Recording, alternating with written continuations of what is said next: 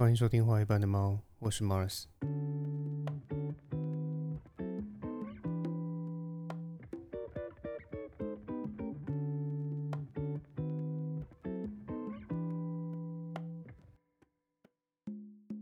最近公视的主题之夜这个节目呢，做了一档名为《如何跟独裁者谈判》的内容。那也邀来了先前共同发表反战宣言的中研院学者卢千怡老师，跟知名的国际关系专家汪浩先生，共同讨论了反战这个主题。那我知道，除了我的同温层以外，大多数人可能根本就不晓得有这件事情，甚至也没听过这个节目。但这件事情在我的同温层里面呢，其实引发了不小的讨论。当然，你可能会觉得说啊，你完全没听过这件事情，那这不就代表说这只是我这个同温层啊，我们这个小圈圈的呃讨论内容而已，与大众何干？但事实上，比起最近这阵子啊，新竹市长高虹安天天都有爆料的这个连续剧，这个反战的主题，其实远比国内的政治花边新闻还要来的重要许多。这其实是全台湾人都应该要认真看待的一个议题。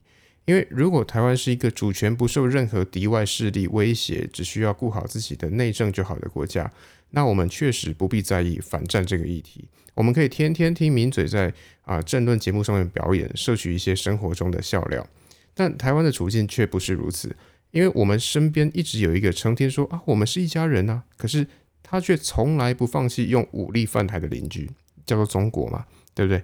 所以，我们自然不能以这种无视于他国来犯的战争威胁，只想以平淡生活过小日子的心态来看待这件事情况且，战争与和平这个题目呢，甚至成为明年总统选举的一个论述主轴嘛。那这么重大的一个议题，我们当然是不能等闲视之啊。那说回来，公式这一集的内容，我其实非常推荐各位听众能够抽空去看这集的 YT 影片。但是啊，在讨论这集的内容之前呢，我必须先说一件事情，就是我其实并不认同。这部影片所设定的前提，因为这部影片的前提叫做反战。虽然我前面都还是根据公式的题目用了“反战”这个词汇，但其实我并不认同这种说法，因为这完全是偷换概念。因为什么叫做反战？这个词汇的隐含前提是什么？就是我拥有参与战争的主动权啊！所以，我们回顾人类历史，所有反战的游行都会在哪里发生？应该都是在那些主动参与战争的国家里面发生的吧？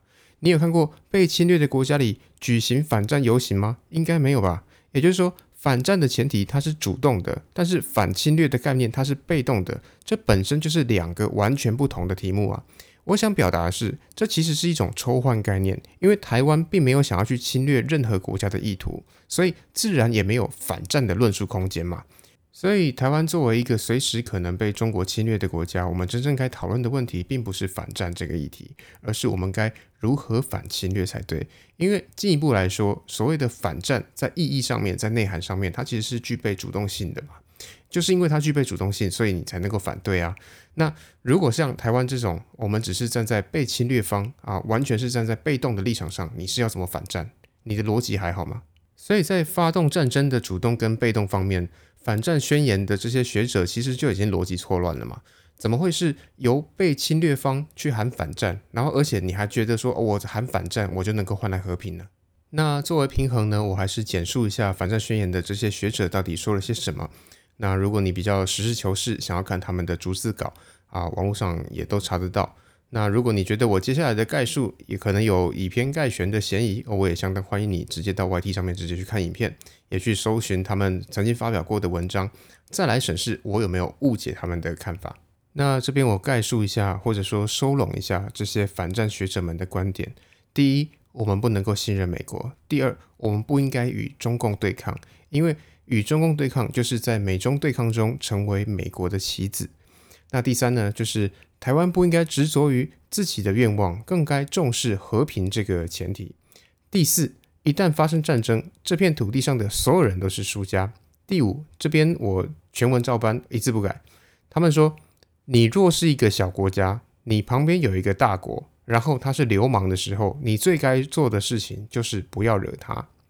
这些反战学者的论点说穿了，其实可以归纳为啊，所谓的什么中共不见得会对台湾动武啊，所以你不要强化自己的武装去逼他啊，或是说什么啊，中国是被美国挑衅的啊，台湾不应该成为美国的棋子啊，台湾不要被拉入啊，这个美中的对抗之中啊，成为美国的弹药库啊。别忘了冷战时期，美国曾经抛弃我们的历史啊，中美断交啊之类的。但是说白了，这就是一群对中共抱持着天真且幼稚的想法，而且从始至终都对美国抱持着仇视态度的一群知识分子的发言啊。因为他们所有的出发点都是中共未必是敌人，但美国确实是一个老想利用台湾，然后甚至在背后捅刀的坏朋友，然后把这种想法包装成反战啊，不就是这样而已吗？但我也必须公允的代为陈述他们在节目之后面对质疑的回应了哈。那接下来我就逐字照念。那网络上第一个质疑的点是啊，中国新殖民帝国主义全球布局的野心。嗯，我大概知道他想表达什么意思啊，可是就是从字面上不是不是那么容易理解。那没关系啊，反正那个反战方他们的回应是中国不算是一个新殖民帝国主义。你好好读读书，不要乱套帽子。我想这边他想要讲的应该是乱扣帽子了，但是没关系，我们不要不要纠结在字眼上面。那第二个问题是说啊，中国对内打压所有异议者、碾压、捍卫人权、为弱势伸张正义者的迫害行为。那反正方呢，他们的回应是：中国的内政虽然我们也有意见，但是不是我们反战的主要诉求。所以如果你们要啊管他们的内政，可以多写信给习近平劝劝他，好好好啊。那第三个问题是，面对中国武统威胁，台湾唯有展现捍卫主体性的决心，才有可能保住民主啊民主自由的体制啊。如果连这些基本事实都否认的话，是不可能有任何对话的机会的啊。遑论共识。那他们的回应呢是说，更多的备战只会更容易导致战争。啊，详见啊，这个卢倩怡教授的一篇文章叫做《如果没有政客，这个世界还会有战争吗？》那我这边也是平衡一下啊，我截取一下内文。他说，我们的诉求是避战，并与中国进行对谈，基于二零二三年的九二共识。但目前的政府毫无对谈的意思，我们只好下架民进党。我们不寻求军备竞争。但仍同意国军要有起码的基本的防卫武力，但我们反对不对称战争、城镇战啊，还有这个乌克兰化台湾啊，造成大量人民死亡。赖清德要承认民进党准备把征兵的青年送上沙滩决战啊，然后民进党对于防止台湾乌克兰化的可能有一丝一毫的办法吗？除了希望美国出兵外？在备战之外，是否有其他可能？哦，好，以上就是反战学者们的论述。我我有点有点 confused。好，没关系。那我们在根据以上三点逐一做反驳之前呢，我想先反驳一件事情，就是他们在论述乌俄战争这件事情上面采取的立场，是我完全不能够认同的观点。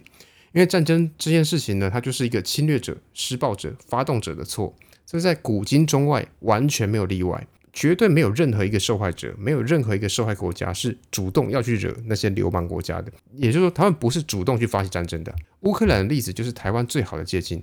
我们至少要可以防卫自己，练好自己的身体，顾好自己的国防。我们永远没有准备好了的一天，但永远都有准备开始的一天。多一分准备，多一分保障。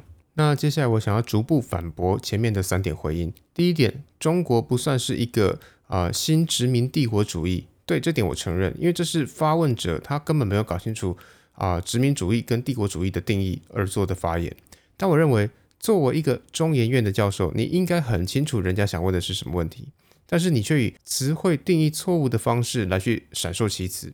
它确实是有错用的词汇，但是你的吹毛求疵，还有你的抠字眼，其实完全没有必要，因为你就只是在闪避问题而已嘛。那我们姑且不去揣测说中共是否有殖民主义跟帝国主义的想法，我们直接用原文，马克思跟恩格斯共同著作的《共产主义宣言》里面有没有以无产阶级来解放全人类的概念？应该有吧？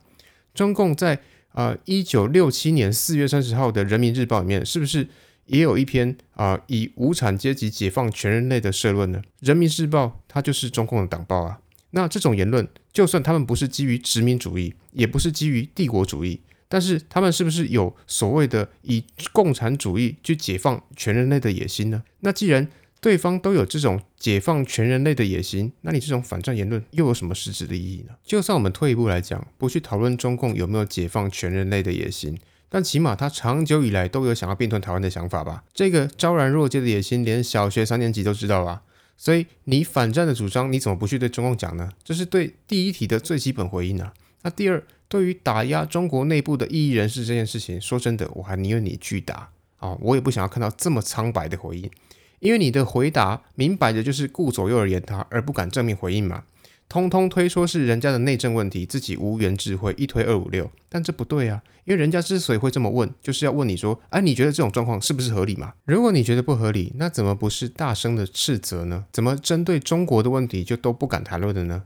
这不是很奇怪吗？你是在赋予你畅所欲言的台湾内，你为何会不敢谈论中国的内政？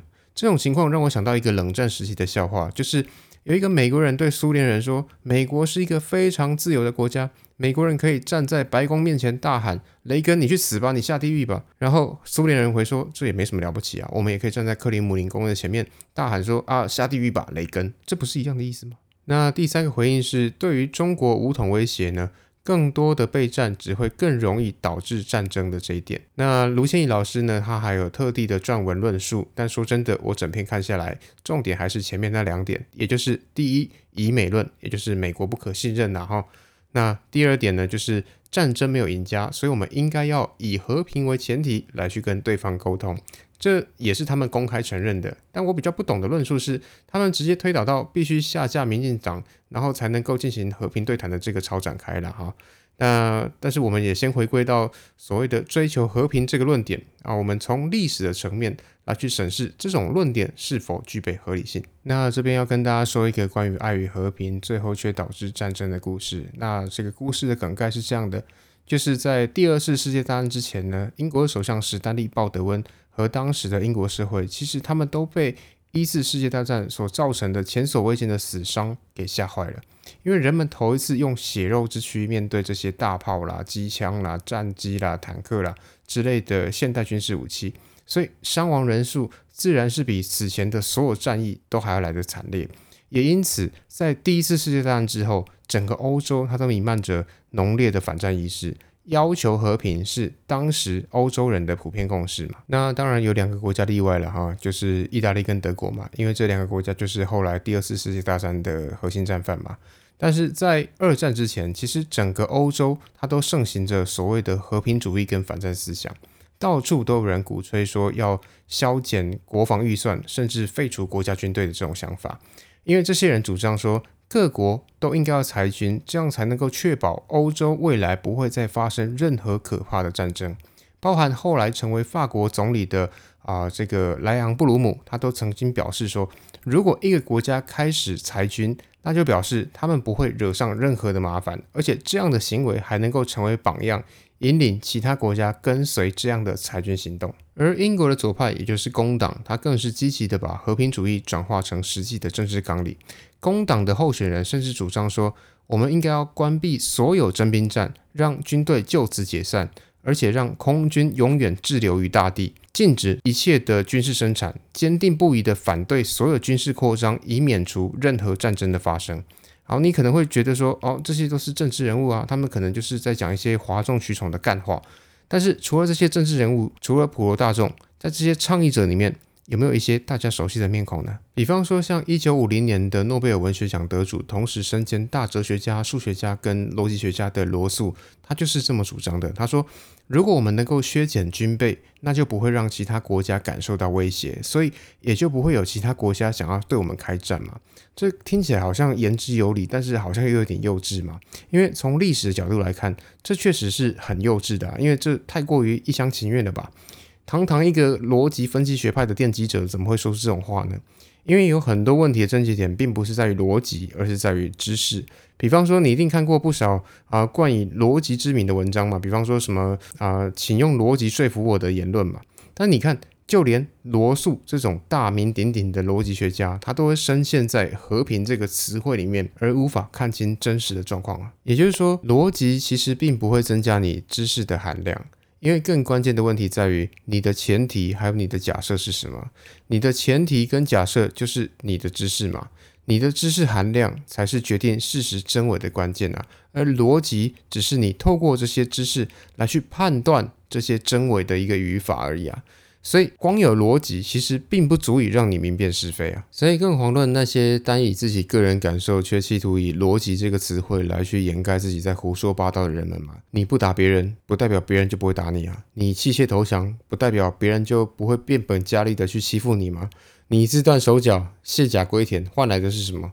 不就是第二次世界大战吗？不就是轴心国的能头经过吗？所以后来英国首相丘吉尔在二战回忆录里面，他还如此写道说，就是因为当时啊，这个前英国首相鲍德温他没有强硬的扩增军备，而是懦弱的随波逐流，所以才会导致英国在二战时期的伤亡如此惨重。所以他认为鲍德温应该为此负起最大的责任。甚至在二战之后，呃，也就是一九四七年，鲍德温八十大寿之际，丘吉尔都还拒绝给。鲍德温送上一张贺卡，甚至他还说了一句非常难听的话。他说：“我希望鲍德温先生早日康复，但如果他没有在这个世界上存在过，我相信这个世界会变得更好。”那这段话呢，我也想要送给现在这群反战的学者们。因为我认为这也是恰如其分。这边我怕话题变得太复杂跟绵长，所以我就不多论述乌克兰和周边国家的军事平衡问题。而且，如果要就此谈论下去的话，那这些所谓的反战学者他们的论点就会显得更加的幼稚，因为他们根本就没有去评估过军事平衡这个关键的问题。那同样的，如果你对今天的内容有任何的意见，或是有任何的看法，我都很欢迎你到 IG 上面留言跟我讨论。那 IG 的连接呢，我也会放在资讯栏。那今天的最后想为大家推荐的歌曲呢，是伍佰的《白鸽》。那就像这首歌的歌名一样，白鸽嘛，它是一个和平的象征，就跟今天我们讨论的主题一样。我们没有任何人希望战争，但是无奈的是，战争的发生与否，其实并不掌握在我们台湾人的手中。所以我其实真的不懂，为什么我要去讨论反战这个假议题。那今天就到这边，大家拜拜。